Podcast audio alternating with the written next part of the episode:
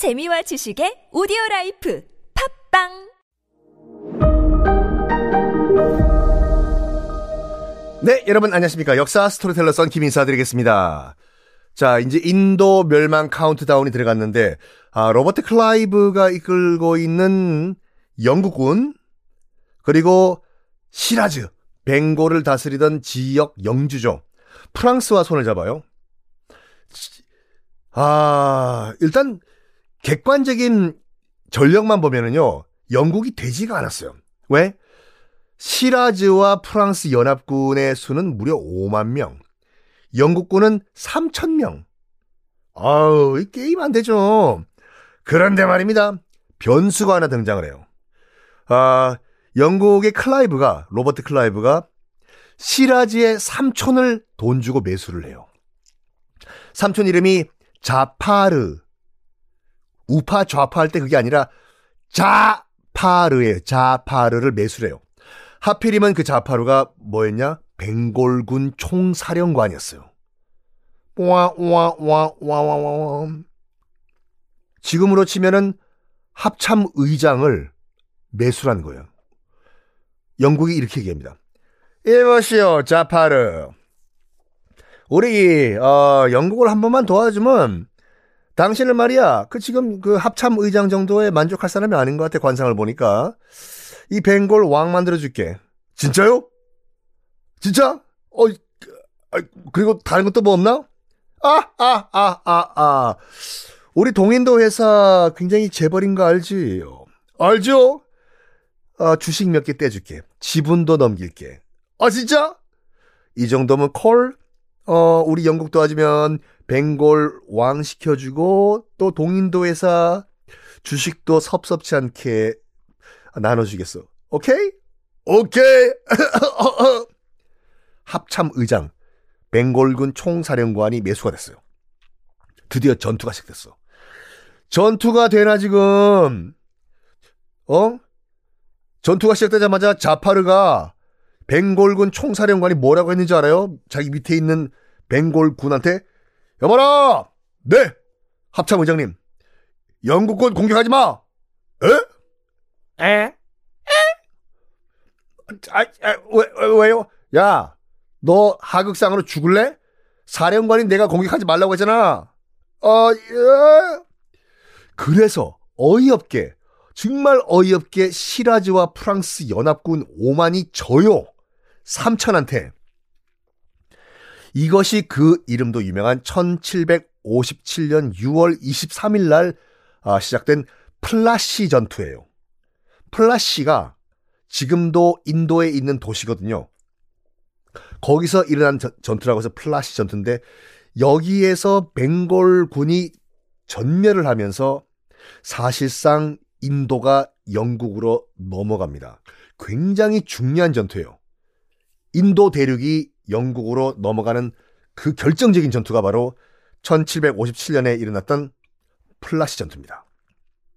이 플라시 전투에서 프랑스군이 박살나면서 프랑스는 인도에서 백 퍼센트 철수를 해요. 아이고, 그래가지고 지금도요, 우리나라에는 누가 있나? 매국노 하면 이완용이 있죠. 인도의 이완용이에요, 자파르가. 이 플라시 전투에서 벵골이 영국에게 넘어가면서 이제 인도의 식민화가 시작이 돼요. 일단 영국이 동인도 회사가 동, 동인도 회사예요. 영국 동인도 회사. 그러니까 벵골을 접수했어요. 그리고 벵골의 경제, 정치 이거를 완전히 영국식으로 바꿔버립니다.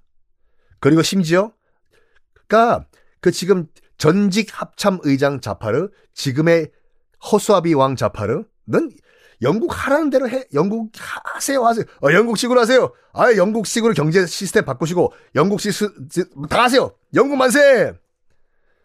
결국에는 뭐 하냐면, 어이, 자파르 왕, 벵골 군대는 이제 해산하는 게 좋지 않겠소? 아, 그렇게 하십시오. 아, 마음대로 하십시오. 영국은 벵골 군대도 해산을 해버립니다. 그리고 그 빈자리에는 동인도 회사도 자체 군대를 운영했다고 말씀드렸죠. 동인도 회사 군대만 남겨놓습니다. 어디선가 많이 보던 장면 아니에요, 이거요?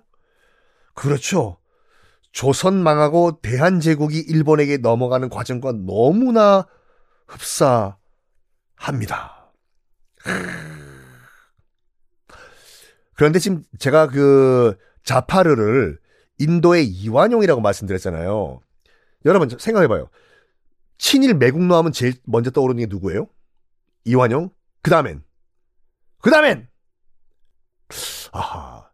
혹시 여러분 윤덕영이라고 들어보셨나요? 어, 이 의외로 모르시는 분들이 많으시더라고. 친일한 규모로 봤을 때는요, 이완용은 윤덕영한테 명함도 못 내밀어요. 최악의 매국 친일파예요, 윤덕영. 근데 의외로 아무도 모르세요. 이완용만 하시고. 봐봐, 이거 봐봐요. 잠, 잠깐 이 얘기만 하고 넘어갈게요. 천구백오 년에 우리가 을사늑약, 을사조약이라고 하시면 안 돼요. 조약은 동등하게 이루어진 게 조약이고, 강제로 체결된 협약을 늑약이라고 해요. 을사늑약으로 외교권을 뺏겼죠? 천구백오 년도에. 요때가 이완용이 역할을 했어요. 그래서 조선의 외교권을 일본에게 넘긴 다섯 명의 대신들, 지금으로 치면 장관들이라고 해서 을사오적이라고 하잖아요. 다섯 명의 적이라고. 그 중에 한 명이 이완용이에요.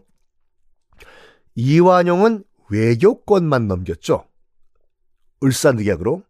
자, 그리고 천구백십 년 경술국치. 한일합방이란 표현 쓰시면 안 됩니다. 한일합방은 정말로 두 나라가 동시에 합쳐지는 거예요. 일본식 표현이에요. 경술련 에 일어난 나라의 수치스러운 일이라고 해서 경술국치라고 하셔야 돼요. 또는 국권 강탈이라고. 그때는 나라 전체가 다 일본에 넘어가요. 천구백십 년도에. 천구백십 년 팔월 이십이일, 나라가 일본으로 통째로 넘어가기 일주일 전, 창덕궁, 지금 서울 창덕궁에서 조선과 대한제국의 마지막 어전회의가 열려요. 나라 망하기 직전의 마지막 어전회의. 순종 황제가 앉아있고 도장 찍어야 돼요. 오늘부터 대한제국은 일본에게 넘어간다. 쾅쾅쾅. 도장 찍는 그런 마지막 어전회의가 열려요. 허수아비 요건 안 하겠습니다. 왕 순종. 그때는 대한제국 황제죠. 도장 찍으려는 순간, 순종 요거 도장 딱 찍으면은 이제 우리나라는 없어지는 거예요. 대한제국은. 그때 누가 달려와요. 다라락 달려와가지고 그 옥새를 뺏어요. 순종의 옥새. 지금 어디다가 도장 찍는 것이오! 하면서. 누구였냐면 순정효 황후라고 해서, 이름은 좀 복잡하지만 순종 와이프였어요. 너희들 어디다가 도, 도장 찍으려고 하는 거야! 하면서 황제의 옥새를 뺏어서 자기 치마폭에 숨겨요. 여기에 친일파들이 멘붕이 와요.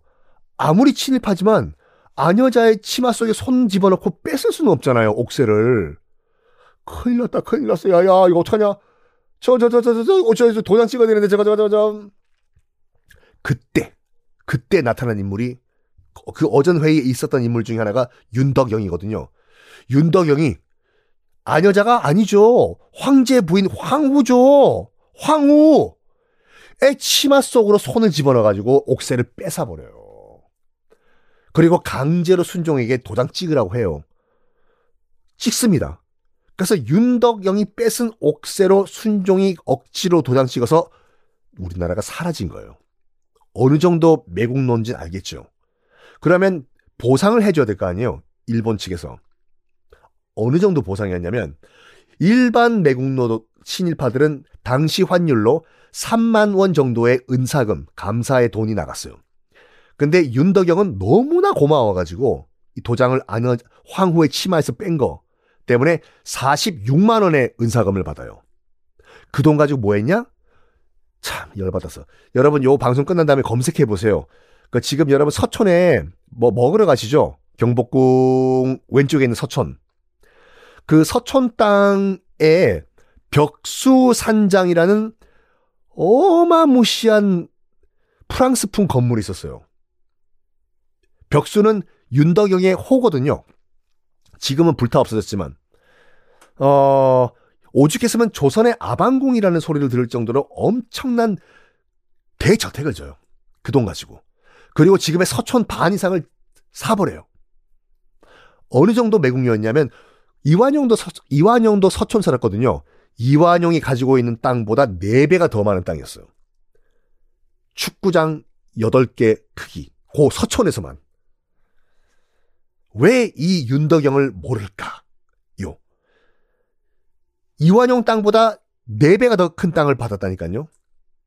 최악의 매국노는 이완용이 아니라 윤덕영이에요. 아유, 잠깐 매국노 얘기했는데 인도의 윤덕영은 자파르예요. 다음 시간에 계속하겠습니다.